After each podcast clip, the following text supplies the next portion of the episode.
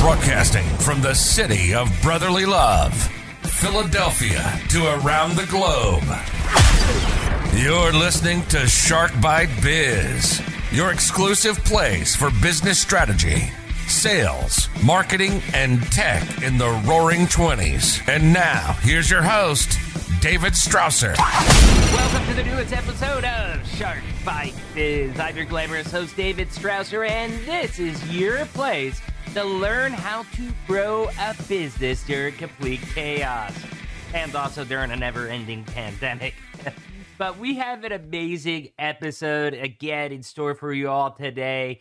It is really, really solid. We're going to talk more about sales. I mean, selling during a pandemic, this thing is lagging forever.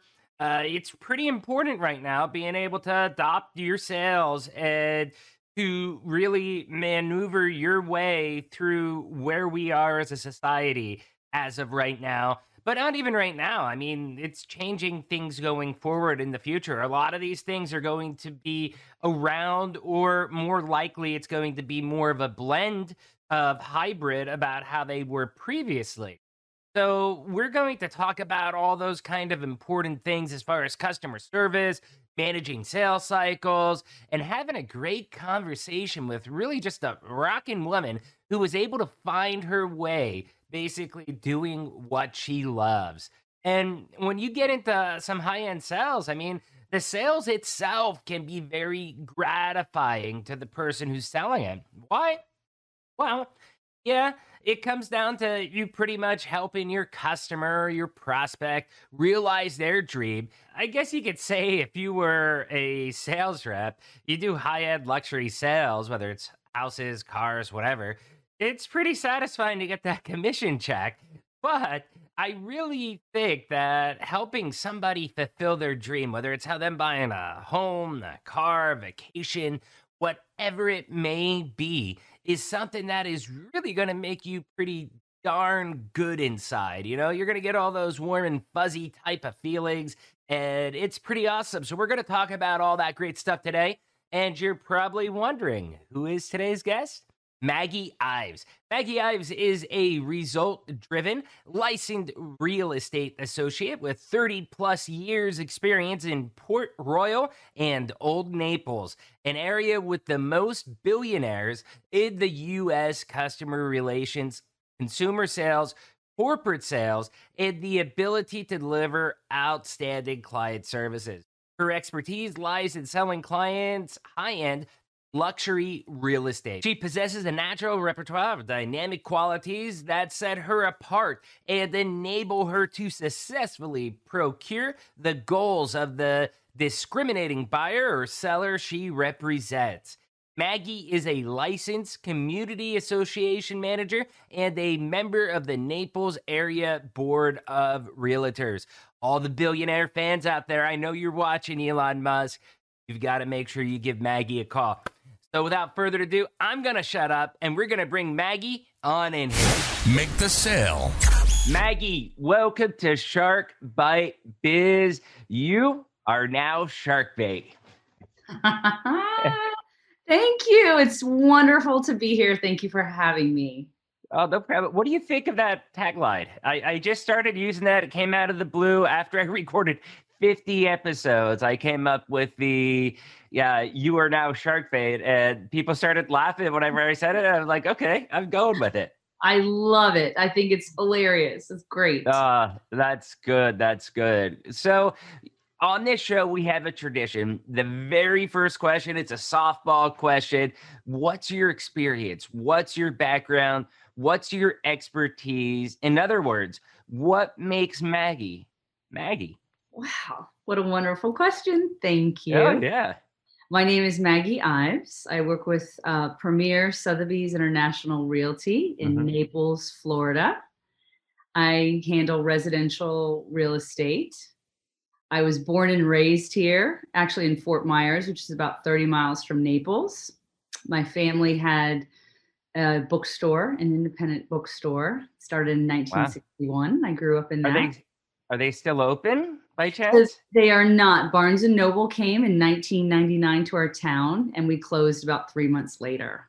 Um, that's so rough. I mean, those big stores, whether it's Barnes and Nobles, Amazon, Walmart, I mean, I, I think they're a bonus because you can get a lot of stuff from those places that you probably couldn't get in, you know, a smaller shop like the bookshop. But it does have that adverse effect then that everybody does goes there for all that stuff. And it's such a double-edged sword. It is. We were the second largest independent bookstore in the state state of Florida when we closed, so we were quite large, but we still um, could not could not stay open. My mother, my father had passed mm-hmm. at that time, oh, saw the writing on the walls and started sending books back that fall. But I was in complete denial. I was just like, "What? No, no!" So anyway, she. Well, it sounds like she was ahead of the curve, and the bookstore went out on her own terms. It wasn't like it was a forcible things. You know, it's that's. I guess there's a positive way to look at it. Well, one day we had customers and one day we didn't.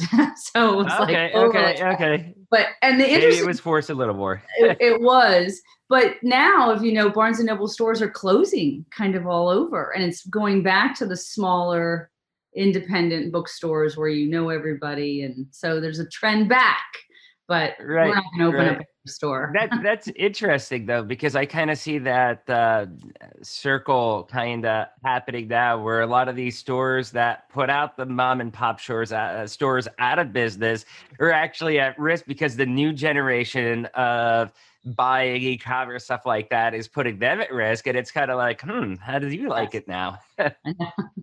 Exactly right. Yeah yeah so sorry about that that was interesting i wanted to touch on that because you you know you were brought up in the entrepreneurial spirit and that's obviously had to have a big impact on your life.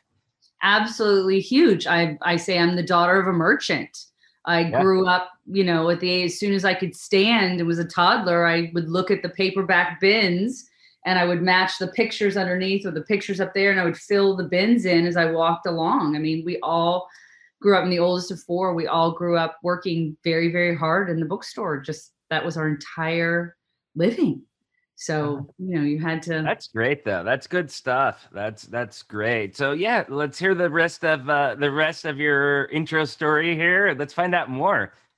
So I've just always been in sales. I, um, as I said, I worked in the bookstore. I found that at age eight, nobody was taking me very seriously, so I became a children's book expert, and I stayed mm-hmm. in the children's section. And so I connected people to books for their kids, and just kind of from there, I think my main talent is connecting.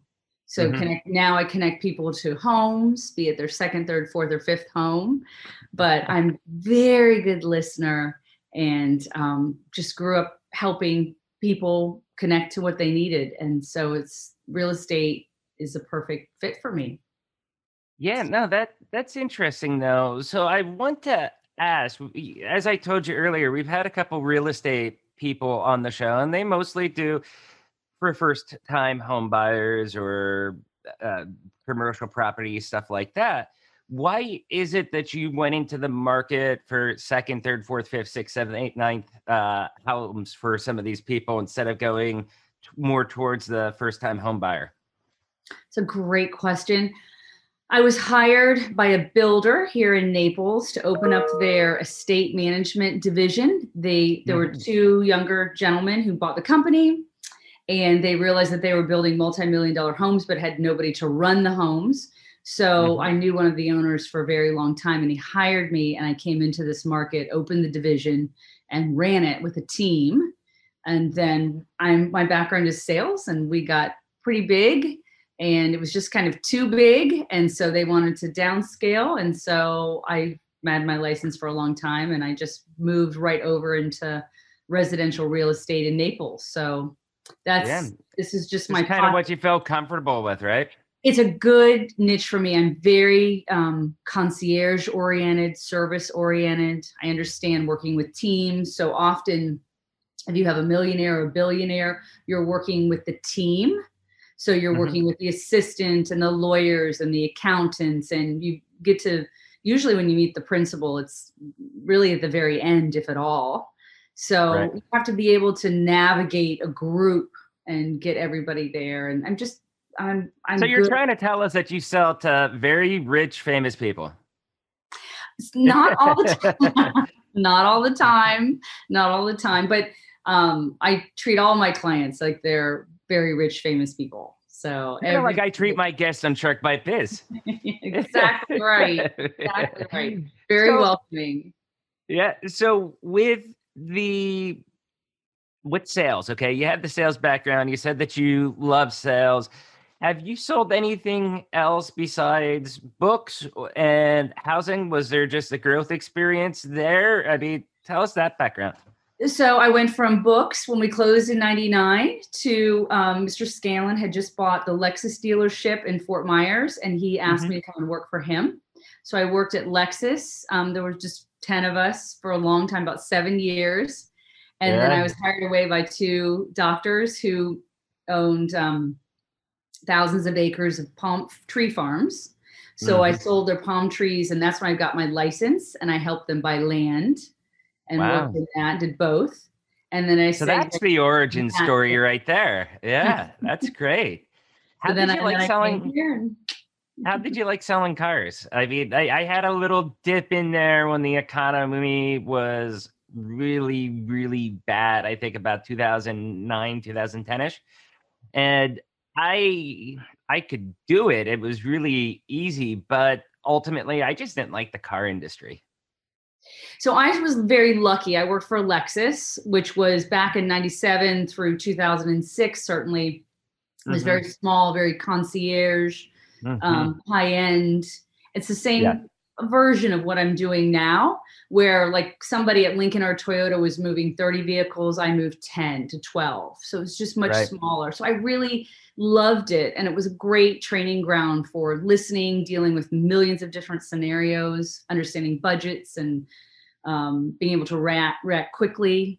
It was, it was I'll good. give you credit because even with even with me, I mean, even though I had a lot of that sales training up until that point, well, sales experience, I do think that that gave me some good training into starting to close higher priced items that weren't, you know, just a thousand, two thousand bucks. I mean, you're starting to get twenty to a hundred thousand dollars. So it kind of gave me that exposure of how to close that, work with the budgets. I totally agree with you.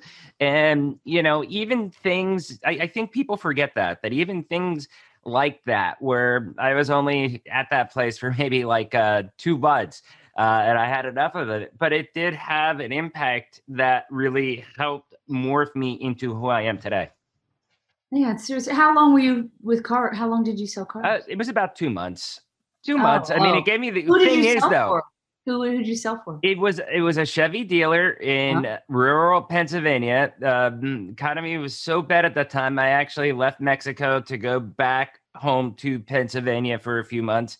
And when I was out there, uh, you know, I just needed a job real quick, and I got that with.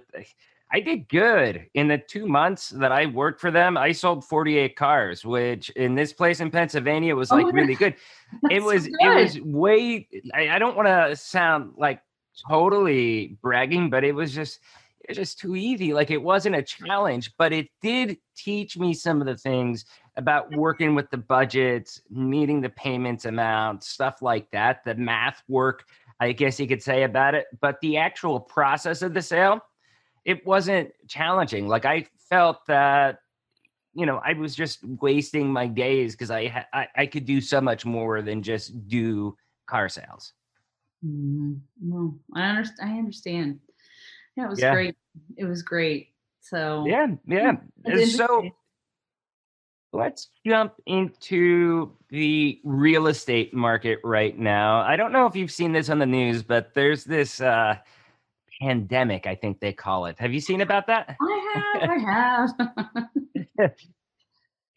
the industry for i mean you do a lot of times second third fourth fifth homes and with that i mean is it hard because people aren't going on vacation like they used to you know travel's more limited i mean even in the beginning of the pandemic you had states saying that oh we don't care if you actually own a second home here. If it's not your primary resident you can't visit the state.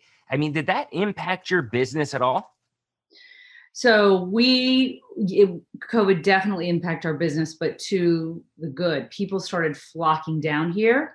They wanted mm-hmm. to get out of new york chicago boston st louis california.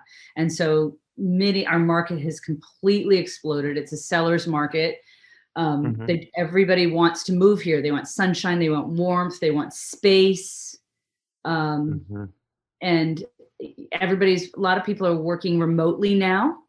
Right, right. Space yeah, so, is is an important topic because we were just talking about this the other week and if we were in Los Angeles yet and we had a nice home in Los Angeles, but if we were out there with how minimal space we had for our whole family in that house, I don't know how we would have made it through this pandemic. We would have been bonkers. It, it would have been horrible.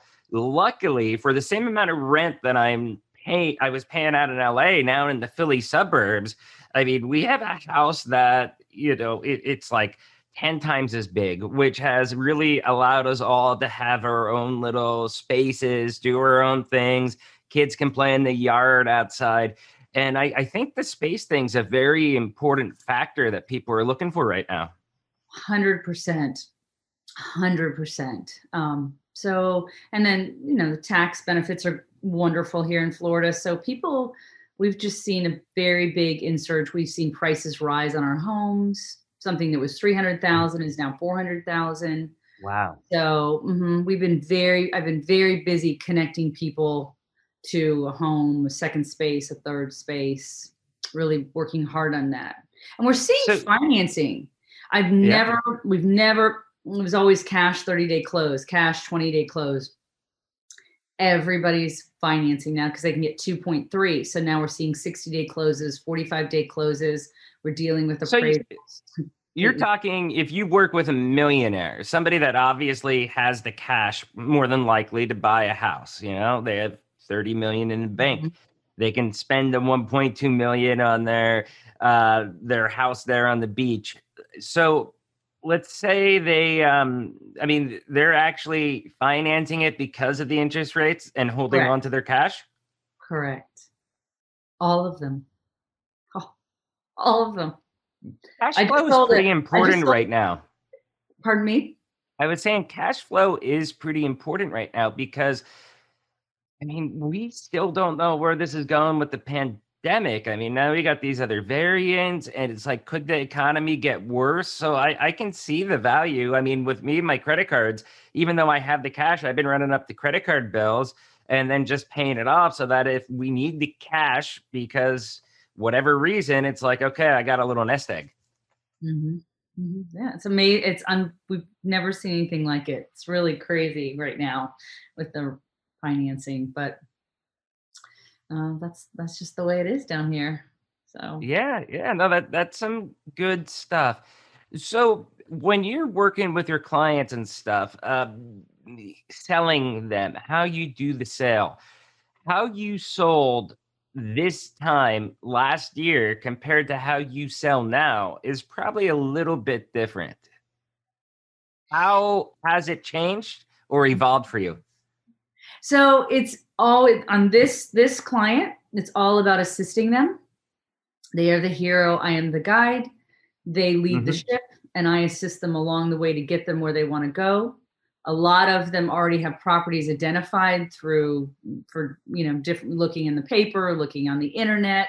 So they'll send me properties that they're interested in, and then I curate and I find properties that are not on the market yet, other properties that they may have missed, other things that your secret listings. On.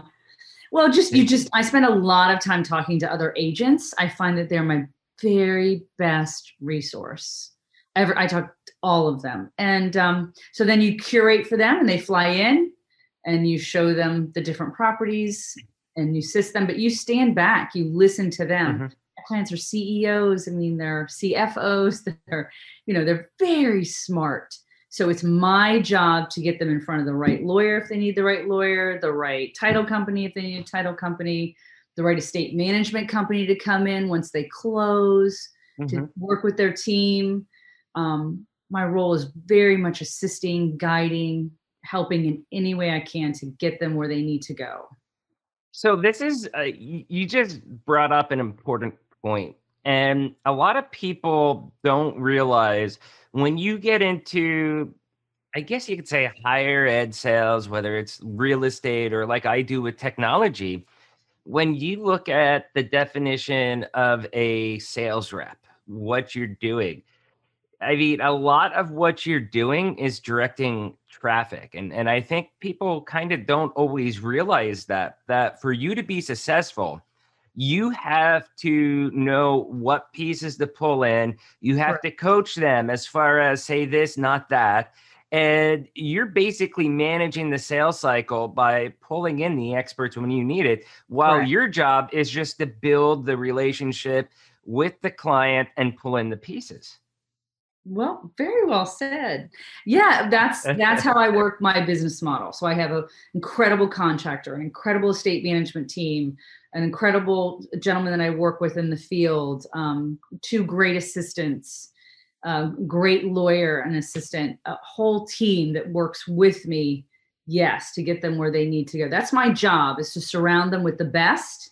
I don't want to be you know, I surround myself with people that are much smarter than I am in yep. their field. You're you're the traffic director. You're you're directing traffic, and mm-hmm. you're you're you're the gateway of who that client sees on your side, and you're figuring out the pieces of the puzzle.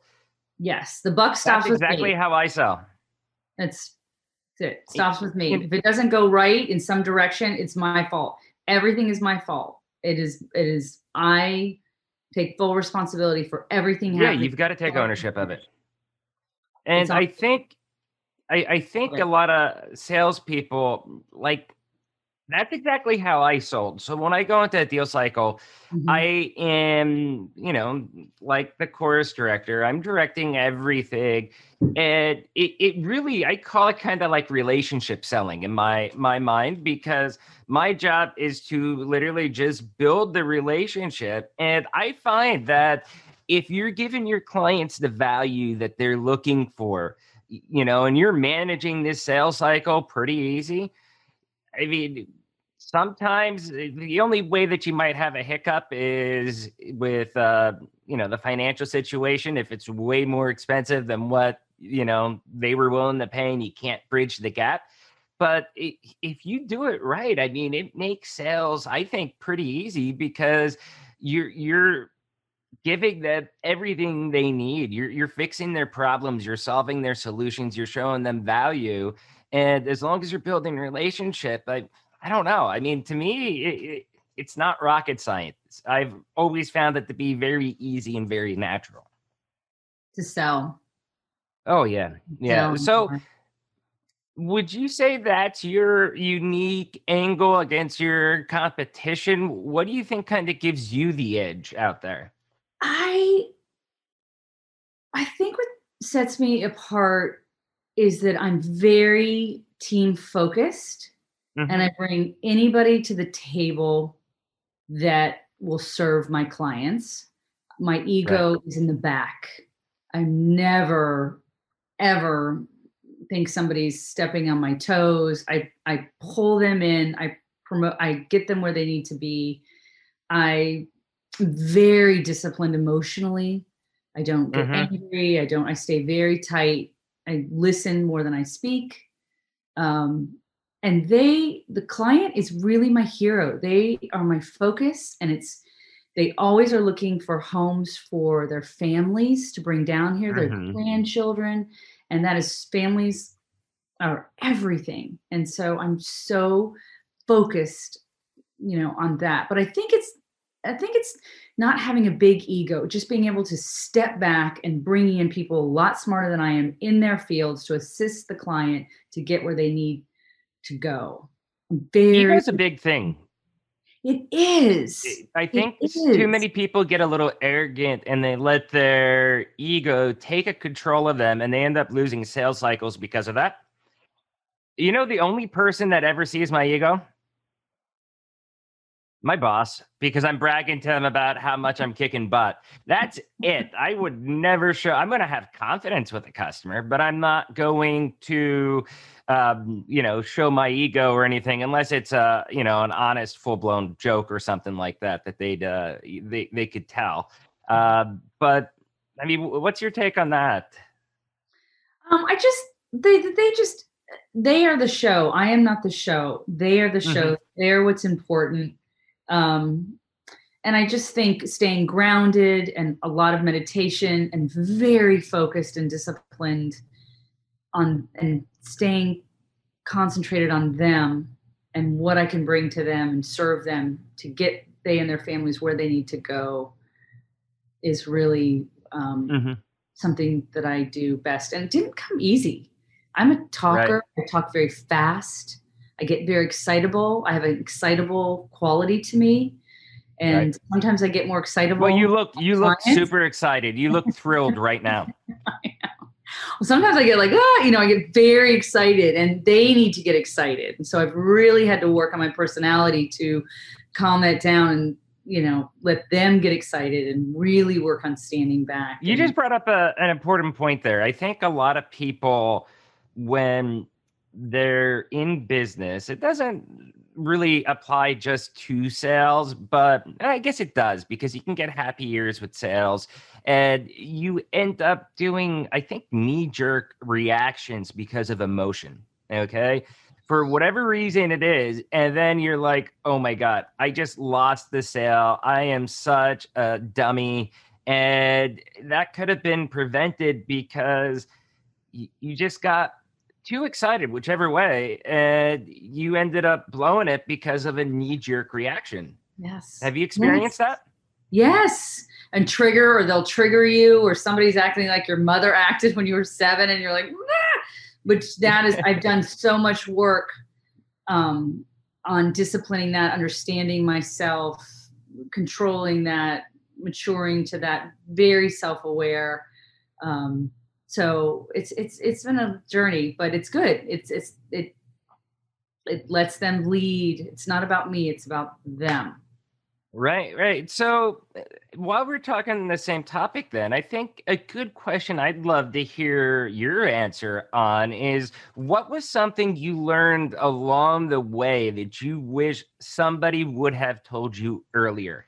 Oh so so many things um, Give me your um, top three. Give me your top three. I mean, it's litigious. Uh, you cannot believe how legal being in real estate and transactions. It is so legal. You can get sued mm-hmm. in every direction by another realtor, by you know, they can report you to NABOR, by a client, by a lawyer. I mean, you need to understand the law or at least enough to get you there. So I did not realize how legal this was. And yeah. and um oh, it is so serious. I didn't understand. Does that mean that you wish you probably would have taken like a, a few business law courses? I do. Contractual law? I do. Oh, I'm working to catch up and I'm learning and I have a very close relationship with the real estate lawyer and I and I and I go to NABOR as many classes as I can, but I just didn't I mean, it's yes it's very i mean when you're able so like with me and our contracts with here luckily i did take some business law. I thought that was really important to take some of those courses so that way i can negotiate contracts stuff like that. And with what we do i mean you, we could be talking about a multi-million dollar tech project for example and you know there's a lot of terms and conditions on that you know you're talking 30 40 page contracts and the their lawyer could be redlining stuff like hey what why did you redline that? It doesn't make sense.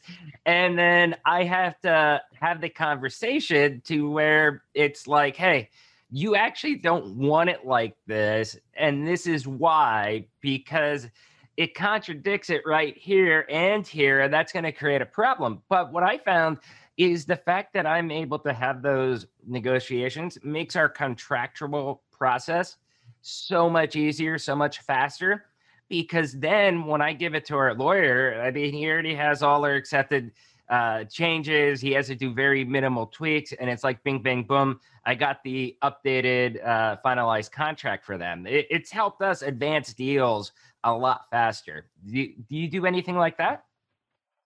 I do, I do, and I work, and I have a great lawyer, and he goes over inspection reports, and Mm-hmm. um, I do.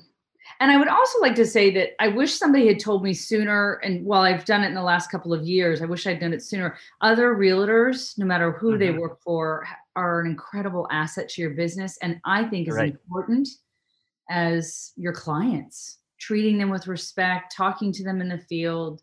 You know, I just I wish I had understood sooner that they can help so much and i try to give back to them as much as i can when they call me or they do a great job in a development i write emails about them to their developer i i try to give back as much as i can but other realtors are huge huge That's Ask- important. Giving people praise. I mean, especially when you're working in a team and stuff. Uh, I point out where my team has, you know, they have moments that it's like, hey, you can do this better, tweak this, tweak that. And I don't do it like, hey, I'm I'm riding their butts or something like that. They know that it's coming from I'm trying to make them better. I work with some very, very technical people and you know their minds in project management black or white then i give them things that like hey you could do this better but when they also kick butt and are rock stars i'm making sure that i'm praising them and blowing them up in front of everybody uh to, to i don't know it just kind of creates more of that personal relationship to where they really enjoy working with me and i think they work harder for me because of that Mhm. i agree oh uh, 100% 100% i mean we're all humans out here and Mhm. everybody's doing the best that they can they're just everybody's Right. trying as hard as they can Oh, yeah. So we only got a couple minutes left. I want to bang through a couple quick questions with you. Um, first one is, you know, again, going back to the pandemic, everybody's business plan, marketing plan, all that stuff got thrown out the window in March of 2020. Now we've gone into 2021 knowing the situation. So I think it's a little bit better for businesses this year because it, it's not like one day to the next this happened. I mean, we're kind of more prepared for it. I think everybody has planned for the worst, but they're hoping for the best. So, in terms of marketing, how have you successfully cut through all the noise of everything that's going on right now to be able to, you know, promote your unique service that you offer and really just stand out in front of the competition in a crowded marketplace too? Uh, I hired a gentleman, Kris Reid. He has Ardor SEO, and Oh yeah, Kris has been on the show. Oh, he has. Oh, I'll have to listen Yes. to him. He's So, wonderful. I hired yeah. his company. I heard him on Jerry Metcalf, who is that is one of my goals is that to get Uh-huh. big enough so I can be interviewed by her. That's a big 2024 goal. Um, Oh, so he, I realized towards the end of last year that I needed to pivot, that we were going Yeah. global, um, real estate wise, especially in the area that I am in. And he and his team are designing a website for me that Yep. will have the builds in the back end, does exactly what you know he says. So it will people if they Google Naples or Naples waterfront or they will be drawn to my website. So he builds a whole I know he says it the better than I SEO in the background. Yes, I, all would say for anybody out there listening right now, if you want to get more details about the SEO stuff like that, make sure you check Kris Reid's interview out. It's That's- Chris with a K. Yeah. K R I S, uh, Mhm. and then it's R E I D. I mhm. think uh, he's around episode 30 or so, but he is in season one. Check it out, and you can get a lot more detail about what Maggie's speaking about right here. And you're if you're a realtor listening or anybody listening, if you want to reach out to me, I've had a couple people reach out Oh, to me, yeah, call me. I definitely. will tell you what it's been like onboarding with them, working with the team. My website should go live next month. We've just really taken Mhm. our time with building it. Um, but that's really what I did to pivot. It was a big, big financial commitment, and um, Mhm. everything's going. Everything is going. Do you think that you've got your ROI from that yet? Or are you on track for the ROI on the investment part? Not yet. It okay, because started. it hasn't fully rolled out, or Correct. did it roll out?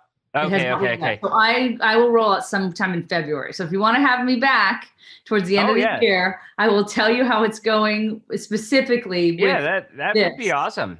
Um, that, that would be a really awesome case study to have you on here and and talk about how it has changed your business. And hey, I do appreciate the uh, the honesty and transparency because uh, uh, when I asked you if you got your, I, I forgot that you just said that it was rolling out, and uh, you know she's telling you how it is. So I think she will definitely uh, give us a true story and no fluff about that. But we like hearing how the digital transformation for people like you has actually helped their business. So this will be great to have you back on. Um, I guess let's uh, wrap up with uh, two questions here. The first one is, you know, you're out there, you're solving problems for your clients in the mm-hmm. real estate market. Okay. Let's paint a picture for the client. I mean, what does their life look like after you've solved their problems? They're in a beautiful home or condo in Naples, Florida, with a refrigerator full of amazing food and beer. and, and beer. and they're staring at the ocean, or they can walk to the ocean, and their family is laughing and smiling, and um, they're relaxing in this warm, beautiful weather. Fifth Avenue is very much like Mayberry It's elegant, it's quiet, mm-hmm. it's you know just lovely to be here. Very little to no crime. Um, so it's just a quiet place to bring your family and friends and great restaurants. Um, oh, I'm such a foodie. So in every street goes right to the Gulf. You know, every condo looks mostly looks at the Gulf or the Bay. So it's just yeah. lovely here. If you're zooming, if you're sitting at home in your office, you know, zooming, looking at a wall, call me. yeah, an ocean view. I, I am looking at the pictures behind you and I'm like, oh man, life goals right there. Life goals. So you just said that they can call you. That's my second question. This has been amazing. Thank you so much for coming on. How can people reach out to you? Well, you're welcome to call me 239 910 2581. You can mm-hmm. email me, my name Maggie.ives at Premier, P R E M I E R, Sir, S I R dot com. You can certainly and Google me. Ives is uh, spelled I V E S. Yes, my family's right. Irish. We came over yeah, in the potato yeah. famine to Canada. so my mother's Canadian and my father's Irish. So anyway. Here's a potato story for you. I always thought that potatoes were from Ireland, obviously. And did you know that they actually originated in Peru? There's like no. 4,000. Yeah, there are 4,000 different types of potatoes all down there in Peru. I lived in Peru for a year. And then basically, I guess maybe with the conquistadores, stuff like that, that's when they ended up bringing potatoes back to the New World. And I guess Ireland was like the perfect conditions to do it, uh, to grow potatoes. And that's really when it all blew up. Oh my gosh. Great story. Thank you. I did not know that. Oh yeah, yeah. That's the benefits of living in uh, Mexico for 15 years and uh, Peru for a year. So oh learned a lot of cool one history. Place my whole life, right here. so yeah, that's yeah. awesome. Yeah, well, I don't know. I might have tried if I had house like uh, behind you. I probably would want to live there my whole life. but hey, Maggie, thank you so much. This has been amazing. I'd love to get you back on and you know the saying, end of this year yes. and talk about how everything went with okay. the digital transformation. Okay. Thank, thank you again. You. Wow, that was an awesome chat with Maggie, right? First off, you all know the routine. If you found this interview helpful, if it sparked some creativity inside of you or something else, please do me a favor smash that like button, smash that subscribe button. And if you really want to do me a solid, okay, you got to share this out. Share this video out, or if you're listening on the audio versions, share the audio version out. In every description, you can see almost everywhere this podcast is listed. We're talking iTunes, Spotify, Deezer, Stitcher, iHeartRadio, Google Podcast, iTunes. Uh, I might have said that already, but you get it. It is Vurbl. That's a new one. V U R B L. Uh, I just found it. They actually listed this show there, and it's got a pretty cool platform. I'd suggest check it out there and uh, subscribe. But like I was saying, do me a solid. We're trying to build that community, like minded business people. Okay. Uh, so please share this out there. Share the audio version of this podcast as well too. Let's build this community. Let's get all of you on the show eventually, and most importantly, let's get Maggie trending. Maybe Shark Bite Biz too. Let's try to get them both trending. Okay. Thanks. Now let's get back to our rock star of a guest, Maggie. She is so awesome and has really an incredible story to back her up. I love her career growth from luxury cars to luxury homes. I mean, to me, it's a natural progression, I think, because you're working your way up to bigger ticket item, you know, from very expensive cars to uh, that you're probably selling to almost the same type of clientele that you would with very expensive properties. I mean, I think that's pretty awesome. A few points of interest, though, that I really had from the convo with Maggie, I wanted to point out. Luxury sales, or if you're selling at a farmer's market, doesn't matter. They're, well, okay, I lie. If you're selling at a farmer's market, yeah, it does matter. But if you're doing simpler sales, like maybe cell phone sales, something like that, uh, there's going to be a lot of that same philosophy of what we were talking about in this interview. And I think one of the biggest points that Maggie brings up that really hits home to me is that she is very team focused. Think about this you're managing a sales cycle. I'd say a good portion of the sales, you know, you don't have to be real super technical. I don't think people expect you to know every single detail of everything yourself. After all, people realize, yeah, you're the sales dude or the sales girl or whatever it may be. Okay. Your job is really to manage the sales cycle and conduct the choir. Okay. You need to put your ego aside and really do what's best to service your client. I've seen countless deals lost just because sales reps, well, I don't want to bring this person in, you know, or I don't want to do this with them like why dude you're the sales rep you're still getting the sales credit you get all the glory but you really you know need to work as a team bring that all together. I really think that one of the biggest weaknesses that sales reps have is when they want to control everything and anything the client wants and i, I think that is something i cannot say much. Yeah uh, okay okay yeah you know they may want to be the one that answers every question. I, I get that. And it is true. As a sales rep, you do need to control the sales cycle. But, and this is a big but, need to, and this goes back to Maggie's excellent point, you need to trust your team and have a strong team around you. I view that your job as a sales rep is to tell your team to say this, not that to the prospect coach your team on their personalities, how they do things, stuff like that. You know what I mean? And basically get them up to the level of where they know the background info that they need to know and then put them in front of the client. Working as a team also builds confidence with the buyer because they're going to feel like, hey, a lone gun out there. He's out there slinging wares or whatever once, you know, uh, he's just out there on his own. Okay. You're going to lose that and you're going to get the, the customer, the prospect to really feel that your whole organization is there to help that client feel good, to achieve their dreams. And essentially, they'll be handing you that big check. So today's question of the day on YouTube, it's going to be an easy one, okay? Uh, and remember, I, I, say comments for YouTube, but many of those podcast uh, companies out there that host Shark Bite Biz, they all have comment sections as well too. Not all of them, but a lot of them do, where you can leave comments on episodes. So put it out wherever you are. All that engagement's good. It helps us build the the show and helps more people find it. So today's question is what is the largest sale you've ever made? Are we talking thousands, millions? What about tens of millions?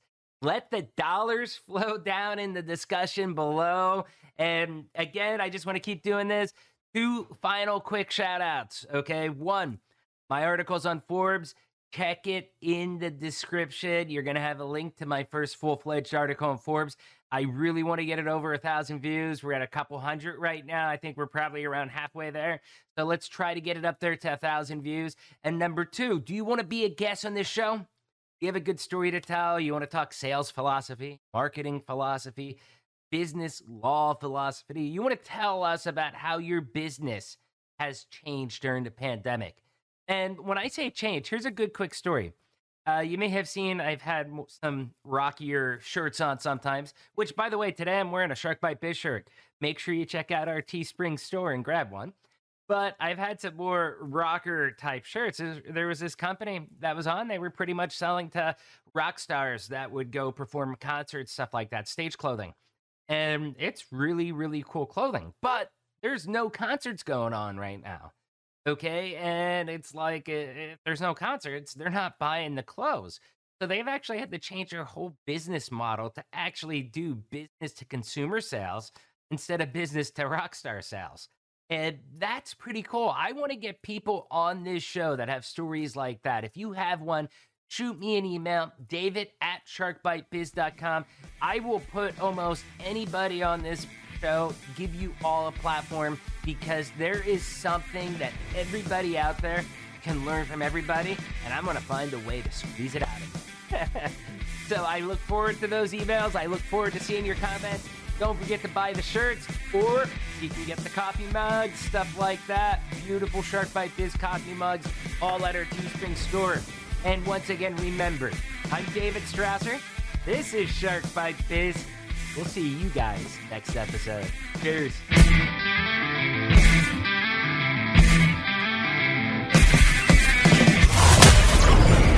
Thank you for listening to Shark Bite Biz.